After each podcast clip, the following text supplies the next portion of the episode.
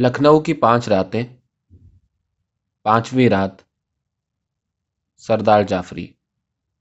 ہم پر ہے ختم شام غریبان لکھنؤ، مجاز میرے سامنے ہے، اس کے فقرے تیروں کی طرح برس رہے ہیں، اس کی ہلکی سی معصوم مسکراہٹ اور بے پناہ خلوص اور دوستی مجھے گھیرے ہوئے ہے۔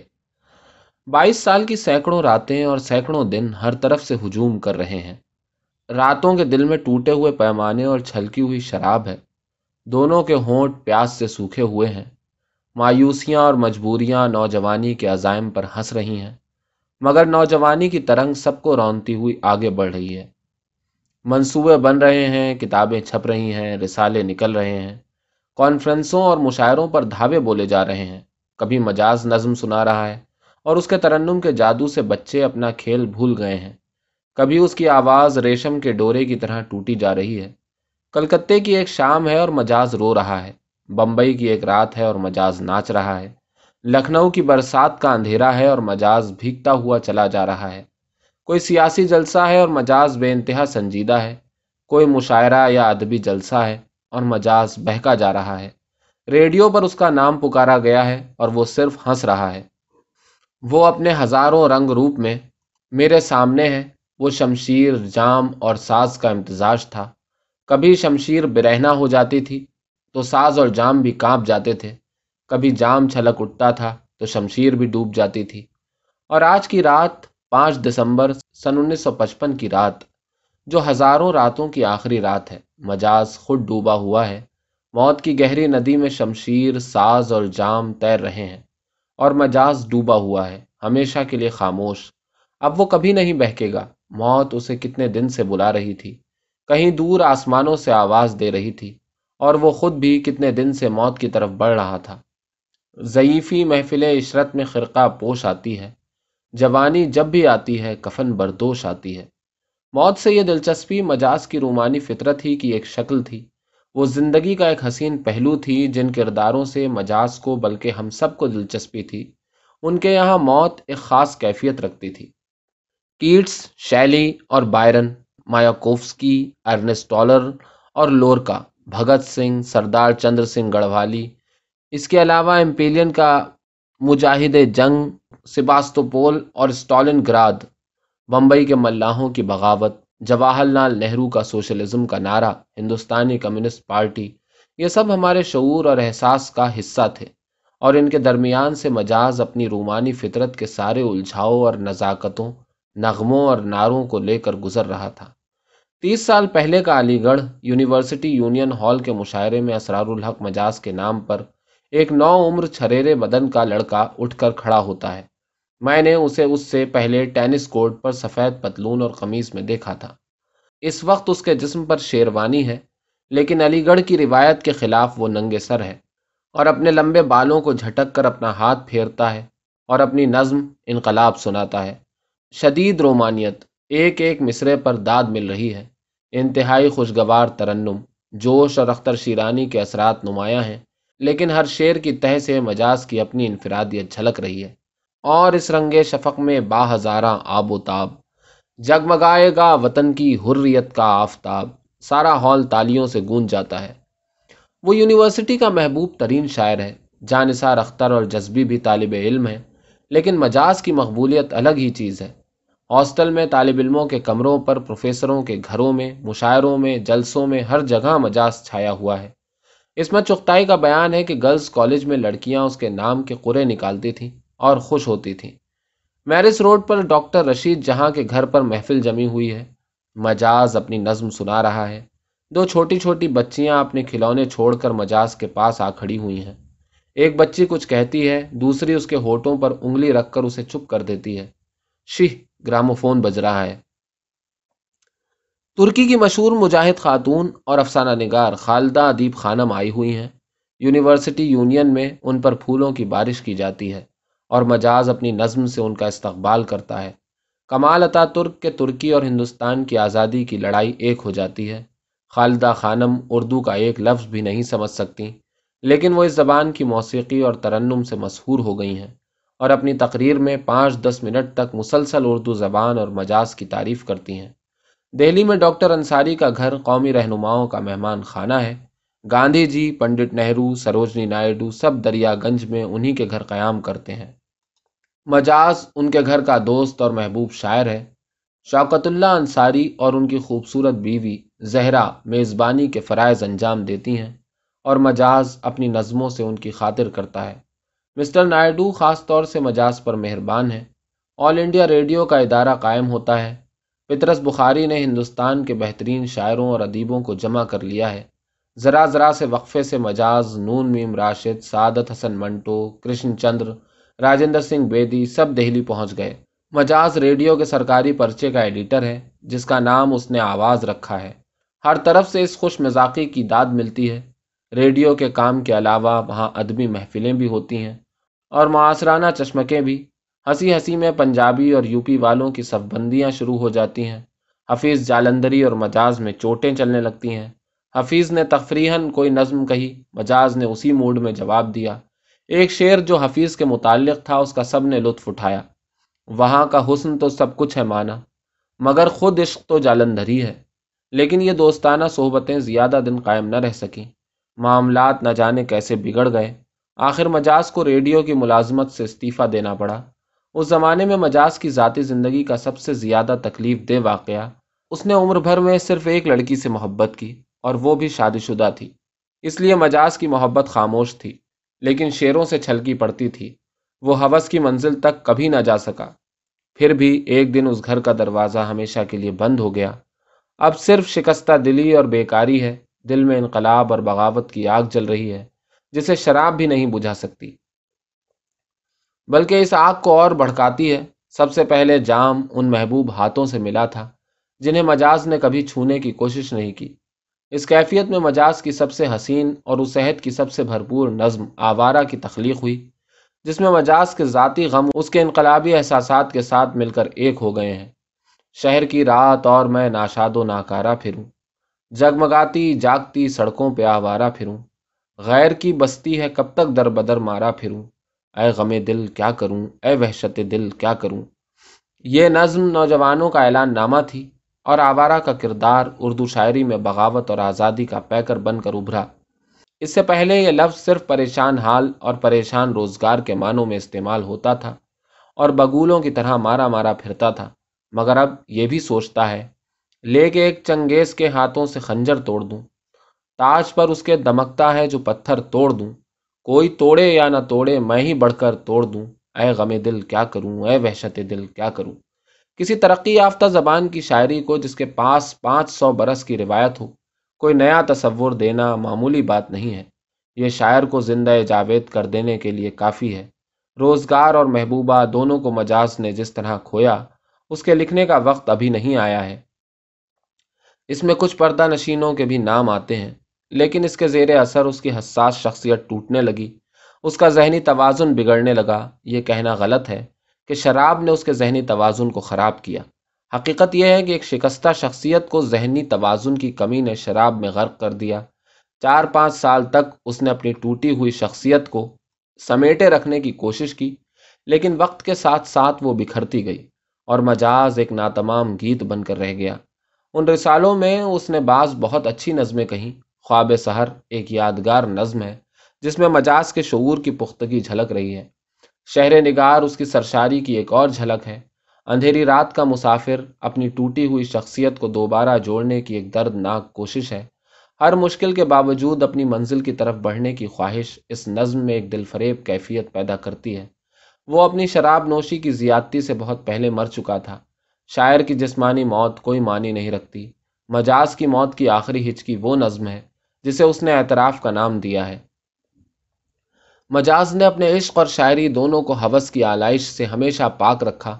اس نے عشق کی ناکامی کے بعد بھی محبوب پر طنز نہیں کیا۔ جب ترقی پسند شاعری میں یہ رویہ عام تھا کہ تو میری جان میرے ساتھ کہاں جائے گی، مجھ سے پہلی سی محبت میری محبوب نہ مانگ، نہ کر خدا کے لیے میرا انتظار نہ کر، اس وقت بھی مجاز کے ہاں عاشق اور معشوق کے درمیان روٹی نہیں تھی۔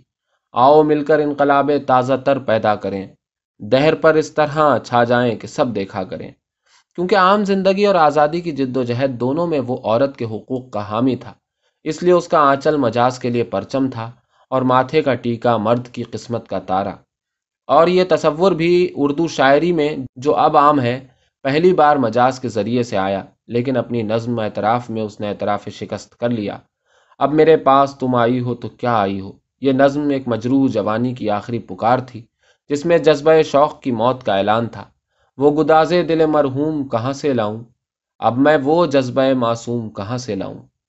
اور جس دن جذبے کی معصومیت ختم ہو جاتی ہے اس دن شاعر اور شاعری دونوں کا جنازہ نکل جاتا ہے. اس کے بعد مٹی میں دفن ہونا اور شراب میں غرق ہونا برابر ہے. 1952 میں کل ہند تہذیبی کانفرنس میں شرکت کرنے کے لیے مجاز ڈاکٹر سیف الدین کچلو کے ساتھ کلکتے آیا. اس وقت اس کی دیوانگی اپنے شباب پر تھی. وہ روز شام کو شراب پینے کے لیے مجھ سے 5 روپے لیتا تھا.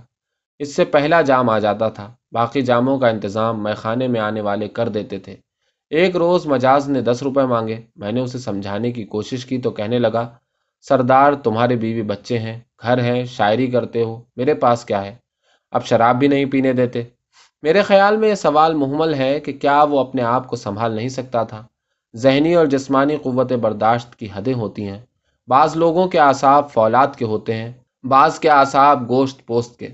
مجاز کے اعصاب شیشے کی طرح نازک تھے اور ذرا سی ٹھیس میں چٹکنے لگتے تھے. وہ جس کی بزلہ سنجی مشہور ہے، جس کی حاضر جوابی ضرب المثل ہے، جس کے لطیفوں میں بھی شاعرانہ لطافت اور ذہانت ہے، کبھی سخت بات کا جواب نہیں دے پاتا تھا. جب دوستوں نے اس سے بدسلوکی کی ہے تو میں نے مجاز کو خاموش دیکھا ہے. اس کی زبان پر کبھی کسی کی شکایت نہیں آئی تھی. معاصرانہ چشمک کا دور دور پتہ نہیں تھا. ایک شاعر کی شاعری ناپسند تھی تو ہنس کر کہا، فکر مت کرو، جب تمہاری نظموں کا اردو ترجمہ ہوگا تب لوگ تمہیں پہچانیں گے. انقلابی صفوں میں آگے آگے رہنے کی خواہش کے باوجود دل کی نزاکت کا یہ عالم تھا کہ 1946 کے فرقہ وارانہ فسادات میں ایک آدمی کو بمبئی میں قتل ہوتے دیکھ لیا تو 3 دن تک کھانا نہیں کھا سکا. جس زمانے میں وہ سائنس کا طالب علم تھا تو میز پر مینڈک دیکھ کر وہ کلاس سے بھاگ گیا اور سائنس کی تعلیم ترک کر دی.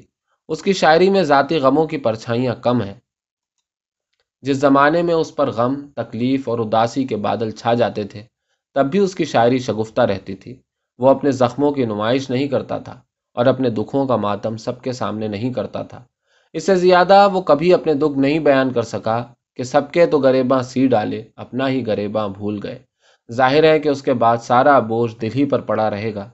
اس حالت میں اعصاب کا چٹک جانا کوئی تعجب کی بات نہیں ہے. جگر مراد آبادی نے ایک بار شراب ترک کرنے کے لیے کہا تو مجاز نے ہنس کر جواب دیا، کیا آپ نے صرف ایک بار شراب چھوڑی ہے؟ اور میں کئی بار چھوڑ چکا ہوں. لیکن جوش ملی آبادی کی نصیحت ناگوار گزر گئی کیونکہ وہ نظم میں تھی جسے جوش نے شائع کر دیا. اسی زمانے میں جوش نے شیخ عبداللہ کی تعریف میں ایک نظم کہی تھی. مجاز نے ان دونوں واقعات کو ایک قطعے میں نظم کر دیا جس کے آخری مصرے ہیں، رند برباد کو نصیحت ہے، شیخ کی شان میں قصیدہ ہے. اس کے ساتھ ایک اور قطعہ بھی کہا تھا جس میں جوش کی سرکاری ملازمت اور انقلابی شاعری کے تضاد کی طرف اشارہ تھا. سینہ انقلاب چھلنی ہے، شاعر انقلاب کیا جانے. یہ ٹھیس کچھ ایسی لگی تھی کہ مجاز آخر وقت تک اسے نہیں بھول سکا. دیوانگی کے آخری زمانے کے کاغذات میں جو رانچی کے پاگل خانے کی یادگار تھے، جو نامکمل چیزیں برآمد ہوئیں، ان میں یہ مصرع بھی تھا، فراق ہوں اور نہ جوش ہوں میں، مجاز ہوں سرفروش ہوں میں. اس نظم کے ایک مصرعے میں اس نے اپنی ذہنی کیفیت بھی بیان کر دی تھی. وہ ریگ زارے خیال میں ہیں، کبھی کبھی ہم خرام میری. مجاز جو تر و تازہ الفاظ کا بادشاہ تھا اب اپنی محبوبہ کے ساتھ ذہنی ریگزار میں گھوم رہا تھا. شاید دیوانے ذہن کے لیے اس سے بہتر لفظ نہیں ملے گا. ان کاغذات میں ماضی کی یادیں بھی بکھری ہوئی ہیں. کیا قیامت ہے کہ ایک دوست رقیب آج بھی ہے. ناموضوع، مہمل اور بے معنی مصرے بھی ہیں جو اس بات کی شہادت دیتے ہیں کہ سن 1952 تک مجاز کے دل و دماغ ٹکڑے ٹکڑے ہو چکے تھے. وہ سراپا نظم شاعر جس کے مصروں میں کبھی جھول نہیں پڑتا تھا، جو الفاظ کے پیروں میں گھنگرو باندھ دیتا تھا، اب مکمل نظم تو درکنار مکمل مصرع کہنے پر بھی قادر نہیں رہ گیا تھا. مجاز کے ساتھ ساتھ ایک اور باغی شاعر رانچی کے پاگل خانے میں کلکتے سے آیا تھا، اور یہ وہ تھا جس نے اردو کی ترقی پسند شاعری پر اثر ڈالا تھا. ایک کاغذ پر لکھا ہے، عطیہ قاضی نظر الاسلام، اور اس کاغذ کو مجاز نے بہت سنبھال کر اپنے بکس میں بند کر لیا تھا. جب طالب علموں کی ایک ادبی کانفرنس کے لیے 3 دسمبر 1955 کی صبح کو ہم بمبئی سے لکھنؤ پہنچے تو ہمیں مجاز کی ذہنی کیفیت اور صحت کا پورا اندازہ تھا. اور ایک نامعلوم خوف ہمارے دل میں بیٹھا ہوا تھا۔ عصمت چغتائی اور ساحل لدھیانوی بھی ساتھ تھے۔ ہمیں معلوم تھا کہ مجاز شراب نہیں زہر پیتا ہے، اور میں نے اور ساحر نے طے کیا کہ کم سے کم 2-3 دن تک ہم مجاز کو لکھنؤ کے دوستوں سے بچائے رکھیں گے۔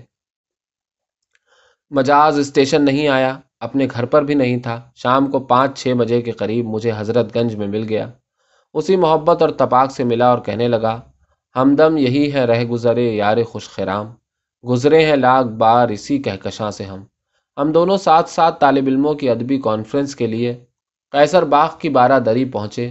دوستوں نے مجاز کو بہت گھیرنے کی کوشش کی، لیکن میں کسی طرح بچا کر نکال لانے میں کامیاب ہو گیا۔ رات کو مشاعرے میں مجاز نے بڑی سنجیدگی کا ثبوت دیا۔ معلوم ہوتا تھا برسوں پرانا مجاز زندہ ہو گیا ہے۔ مجھ سے کہا نہ جانے پھر کب ملاقات ہو، اور یکے بعد دیگرے کئی چیزیں سنائیں۔ مجمع حیران تھا اور خوش تھا۔ مجاز لہک رہا تھا۔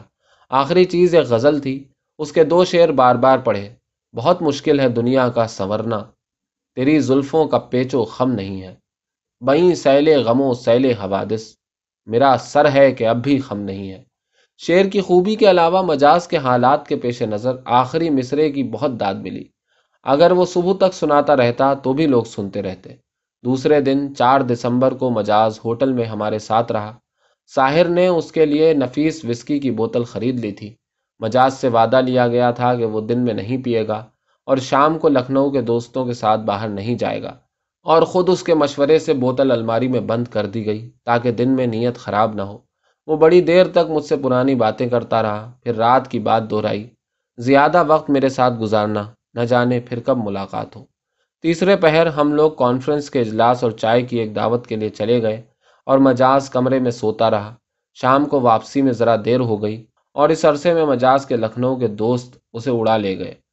میں نے اور ساحر نے بہت تلاش کیا لیکن اس کا کہیں پتہ نہیں تھا۔ 5 دسمبر کو بھی کانفرنس کا اجلاس تھا۔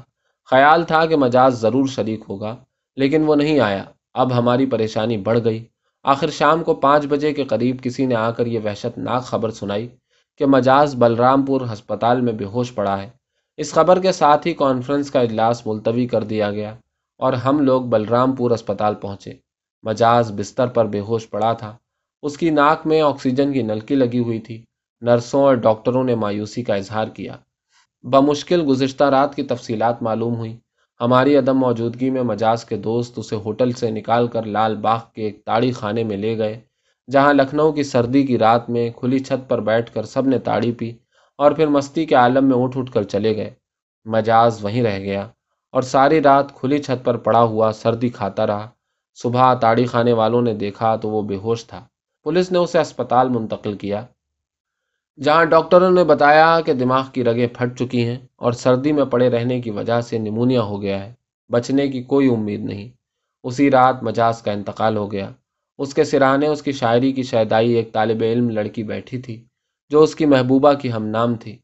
گھر واپس نہ پہنچنا مجاز کی برسوں پرانی عادت تھی۔ اس کی ماں روز رات کو اس کے بستر کے سرانے ایک میز پر کھانا، قینچی، سگریٹ کی ایک ڈبیا اور اٹھنی رکھ دیتی تھی تاکہ مجاز کسی عالم میں آئے، اسے تکلیف نہ ہو۔ رکشہ والے بھی واقف تھے اور وہ اکثر مجاز کو گھر پہنچا کر بستر پر لٹا دیتے تھے اور سرہانے رکھی ہوئی اٹھنی اٹھا لے جاتے تھے۔ آج جب ہم اس کی لاش لے کر اس کے گھر پہنچے تو چارپائی کا رخ بدلا ہوا تھا۔ سرہانے میز پر کھانا نہیں تھا، تکیے کے پاس قینچی، سگریٹ کی ڈبیا اور اٹھنی بھی نہیں تھی۔ پلنگ کے پاس زمین پر بیٹھی ہوئی بوڑھی ماں اس کا انتظار کر رہی تھی۔ برسوں کا کھویا ہوا بیٹا گھر واپس آ گیا تھا، ہمیشہ کے لیے۔ مسلم یونیورسٹی علی گڑھ نے اپنے پرانے شاعر طالب علم کو آخری اور سب سے بڑا خراج عقیدت اس طرح پیش کیا کہ اس طالب علمی کے زمانے کی ایک نظم کو یونیورسٹی کا سرکاری ترانہ بنا لیا۔ مجاز کی قبر پر اس کا اپنا ایک شعر لکھا ہے۔ اب اس کے بعد صبح ہے اور صبح نو مجاز، ہم پر ہے ختم شام غریبان لکھنؤ، بمبئی، ستمبر اکتوبر 1964۔